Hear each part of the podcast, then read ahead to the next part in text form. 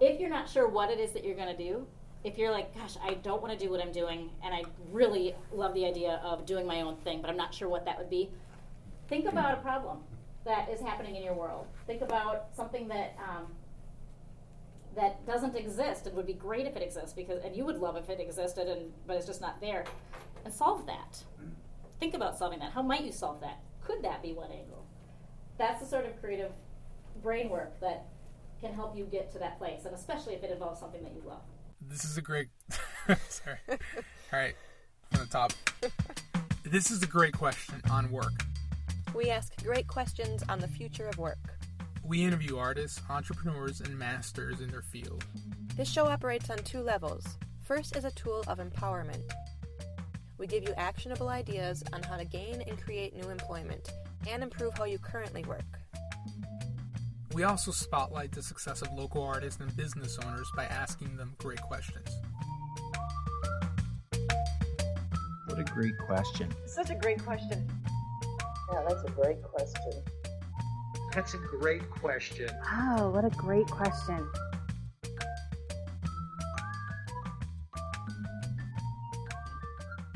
Hello, Katie here, and in this week's episode, we join Julie Kearns in her group discussion on how to run your own show. Julie runs her own show. She is the owner of Junket Tossed and Found, which is a Minneapolis vintage shop. She shares her amazing story of turning loss into an opportunity.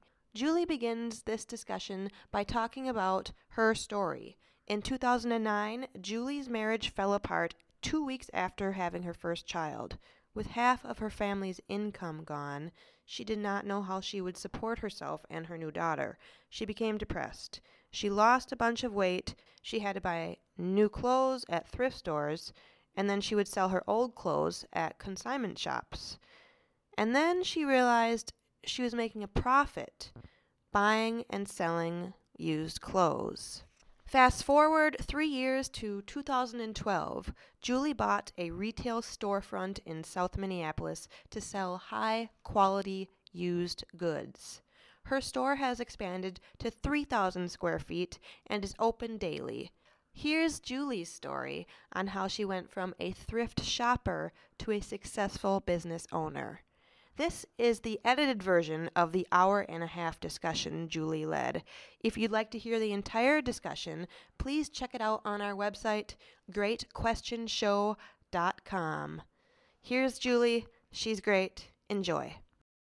As I look back on it now, what I thought at the time was the worst possible thing that could have happened to me was the best possible opportunity to um, to create profound and positive change. That's the piece I want you to be thinking about as you think about your lives and what's going on too, because it's a huge.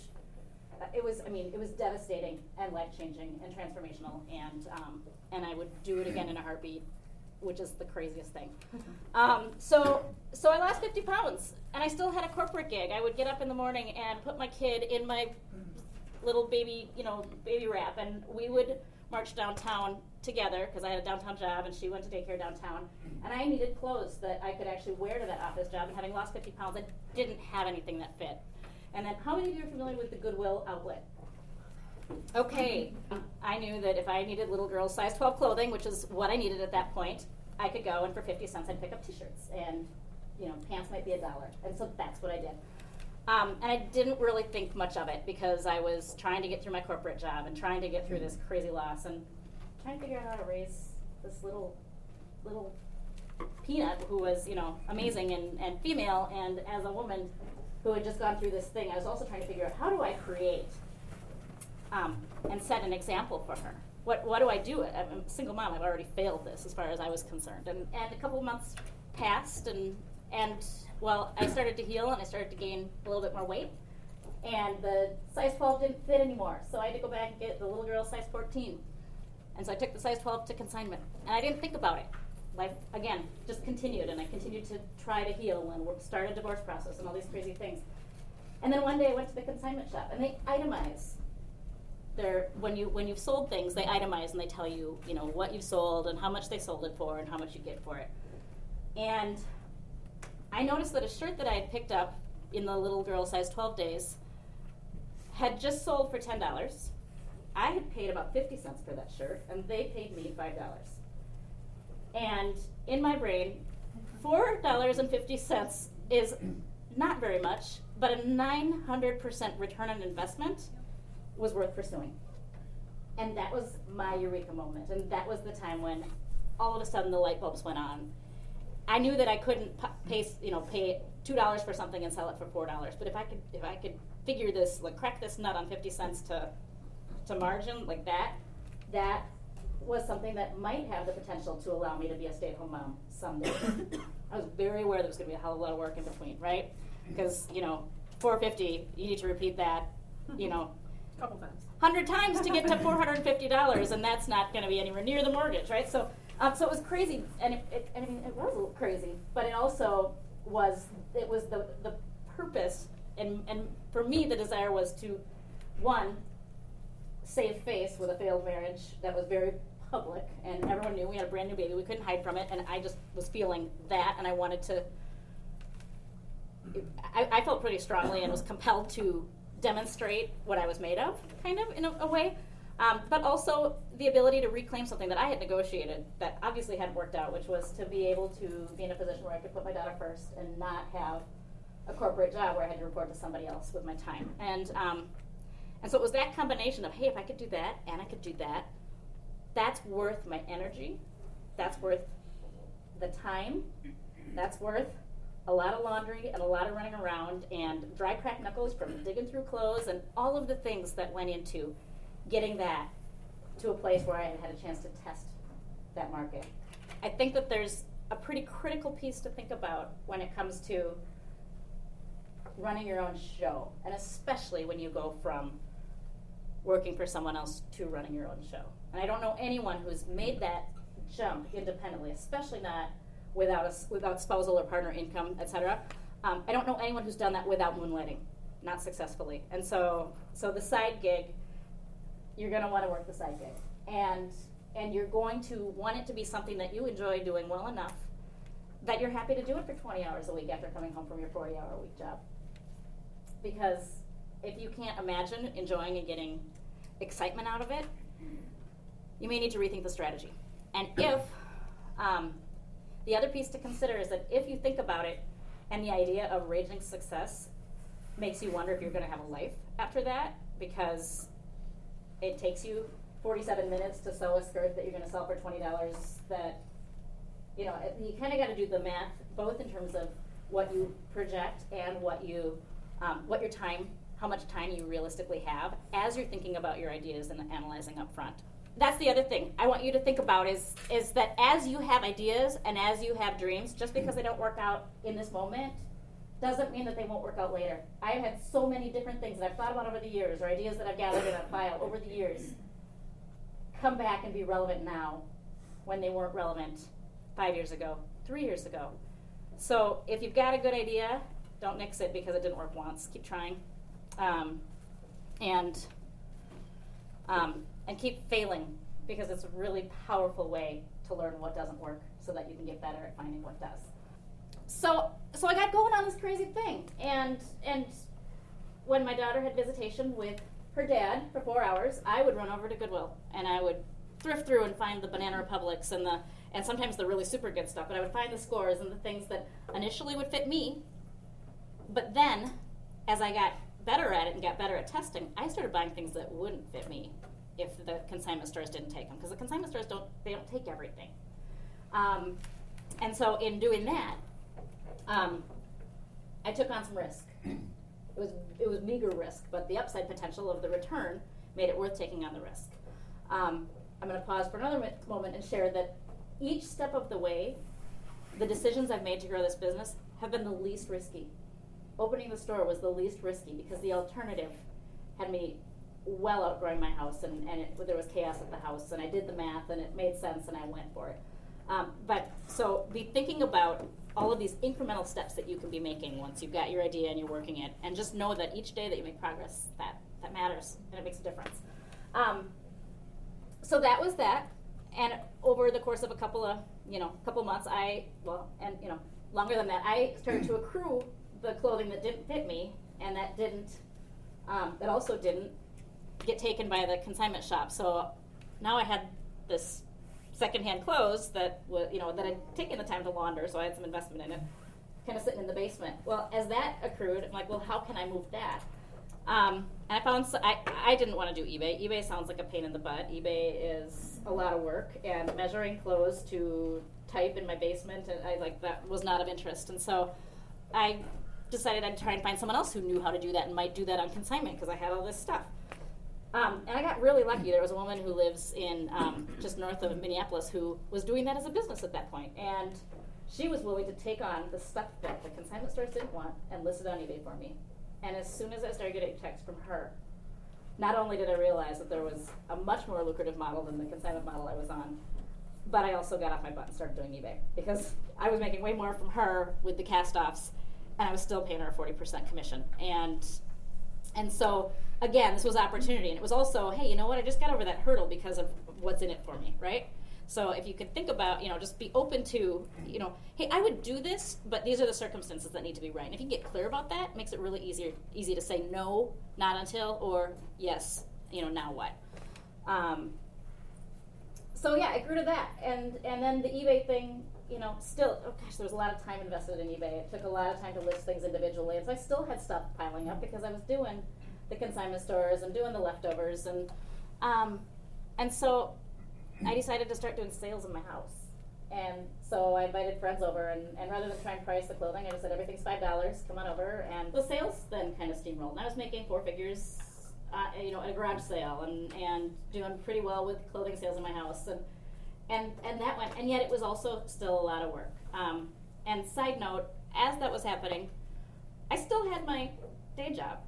I found out that my company was doing layoffs, and I was like, huh they weren't taking volunteers, and um, I was like, well, maybe I'll maybe I'll volunteer anyway. It's good to see you, by the way. Um, and I went to my boss and just was careful about it, you know. But again, this was an opportunity where it felt scary.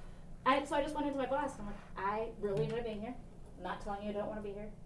Um, I can continue being happy here, but if you want to, you know, if if I'm in the mix and if this makes your decision easier, I can help. And it worked. And a week later, um, he and the HR person and I hugged it out in the, the in the you know the office with the paper over the windows, and they were crying, and I went. I left and went through shopping afterwards. I mean, like it was like it was so like it was like awesome. I guess I need inventory. So, um, right? So, so again, a layoff. That's some scary stuff for a lot of people. It's also opportunity if you're if you're ready for it and you're looking for it and you're thinking about it. Um, so that was big. I did not go out and open a shop for another year and a half. It was not my intention to open a shop. I wasn't thinking, oh my gosh, I want to retail, you know, I want to run a retail shop and I want to be in a store for, you know, six hours, seven days a week or whatever. I just, that is not something that, that fits my personality. I like to grow things and build things and find things and the dopamine effect of thrifting is awesome. But I also don't want to be obligated to have to go find things. So it wasn't really what I was um, aiming for. I had all this crap coming into my house. And every time I had guests coming, I had to like pack it into the closets and the what you know, right? And so a friend suggested that I do a vintage sale in my house. And I was just like, you know what? That sounds like my own private hell. I, I mean, like, right? But I'll do it once. Let's do it once and let's see what happens. And if it works once, that's going to be my, you know, and if I can earn X, that will be my justification to find a place that's X amount of rent. I'll do one sale, oh, you know, one sale a month, and if I can drive, you know, and I think my number was if I can drive three thousand dollars worth of traffic to my house in a residential neighborhood, I should be able to drive three thousand dollars worth of traffic to uh, a storefront in a commercial, you know, once a month for an event. So that was kind of the the idea or the logic. Long story short, that was the start of the shop, and it was never one weekend a month.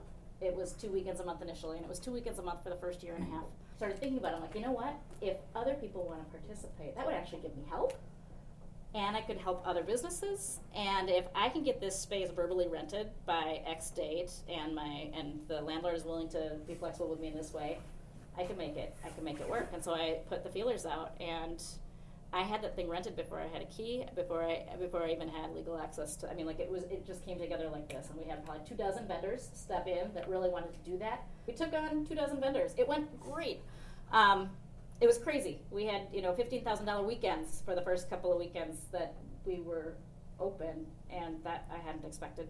That being said, it was a challenging model funding wise because I was paying consignment stuff out to so many people. So over the course of time now, as I've had opportunity, as it's gotten more stable, and as people have chosen to move on, we've filled in with our product.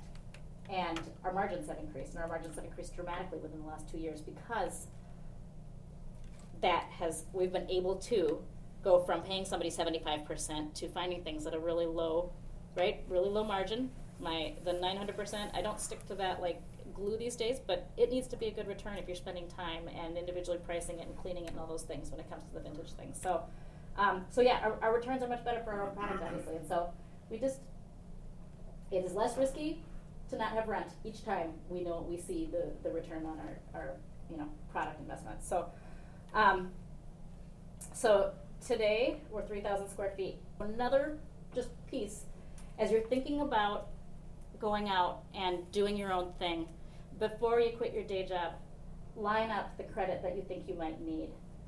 Don't spend or plan to spend your retirement on your first year in business because you're going to need it in year two and year three or something. When something goes awry, you're going to wish you had that backup. So, as you're planning, back to the money thing, be really careful and really conservative and think about it as the long game. This part of the journey is about getting to that place where things start. Right? So, packing and preparing and getting your things in order is part of the journey. Right? And every day that you wake up and are a step toward and closer to what you're working on is part of the journey. And you got to find a way to love the journey. So, and what that means is finding a way to be really passionate and excited about where it is that you're going. Um, so at the end of the day, if you don't if you don't know where that is very specifically, the journey is going to be a mess too. So the I my strongest piece of advice is think really hard about is this something I can get up every day? And love doing even when it's hard, even when I'm eating toast for a week straight, even when oh my gosh, I got to come up with thirty thousand dollars within the next month and a half to cover this, this, this, and this because I didn't plan very well, or because we had road construction, or because right. I mean, like seven months of road construction certainly makes things interesting. So our three our three thousand square feet, um, we're open daily, um, 10 a.m. to 8 p.m. every single day. I have chosen when I've been faced with a decision to either back off or kick up the throttle to think about how it's perceived when I back off or kick up the throttle what is what is my community going to think if I say, "Oh, I'm going to close on Mondays now"? They're going to, you know, the the impression is, "Oh, that must not be going so well." Do the math. It might make a lot of sense for you to bring somebody in, right? If if you can have somebody staff your shop for sixty four dollars a day and you're going to make two hundred dollars a day, why would you not? Um, by being open that day. So find ways. Just be creative and think through these details. And obviously, that's a retail model, but um, but there are other ways to do that. When I was when I was um, getting going, um, there were times when I paid for a house cleaner. I lived at my house, and all the time that I might need, I was self-employed. I was scraping, but you know what? That took so much energy and time that I could be doing, and that was so worth doing other things for. That from time to time I made those decisions, and it wasn't frivolous, and it wasn't continual, but it allowed me to invest in my business the time and energy I needed to take the next step. And so be creative about that and really think about what your time's worth because that's that's the most limited resource that we're dealing with here. You can make more money, you can't make more time. In my case I found I found a need. I found an opportunity to solve a problem. And that was my that was and, and that was a mission that became that excitement for me about making this thing happen. So if you're not sure what it is that you're going to do, if you're like, gosh, I don't want to do what I'm doing, and I really love the idea of doing my own thing, but I'm not sure what that would be, think about a problem that is happening in your world. Think about something that um, that doesn't exist. It would be great if it exists because, and you would love if it existed, and but it's just not there. And solve that. Think about solving that. How might you solve that? Could that be one angle? That's the sort of creative brain work that can help you get to that place, and especially if it involves something that you love that you know what that's um, that's a great question. You're listening to the Great Question on Work on Frogtown Radio, WFNU 94.1 FM, empowering communities one great question at a time. To hear more of the Great Question on Work, subscribe to the podcast on iTunes. Visit us at greatquestionshow.com. There you can ask us great questions on work and connect with us on Facebook and Twitter. And you can ask your great question on the Great Question line. What number is that, Katie? That's a great question. You can find it on our website, greatquestionshow.com.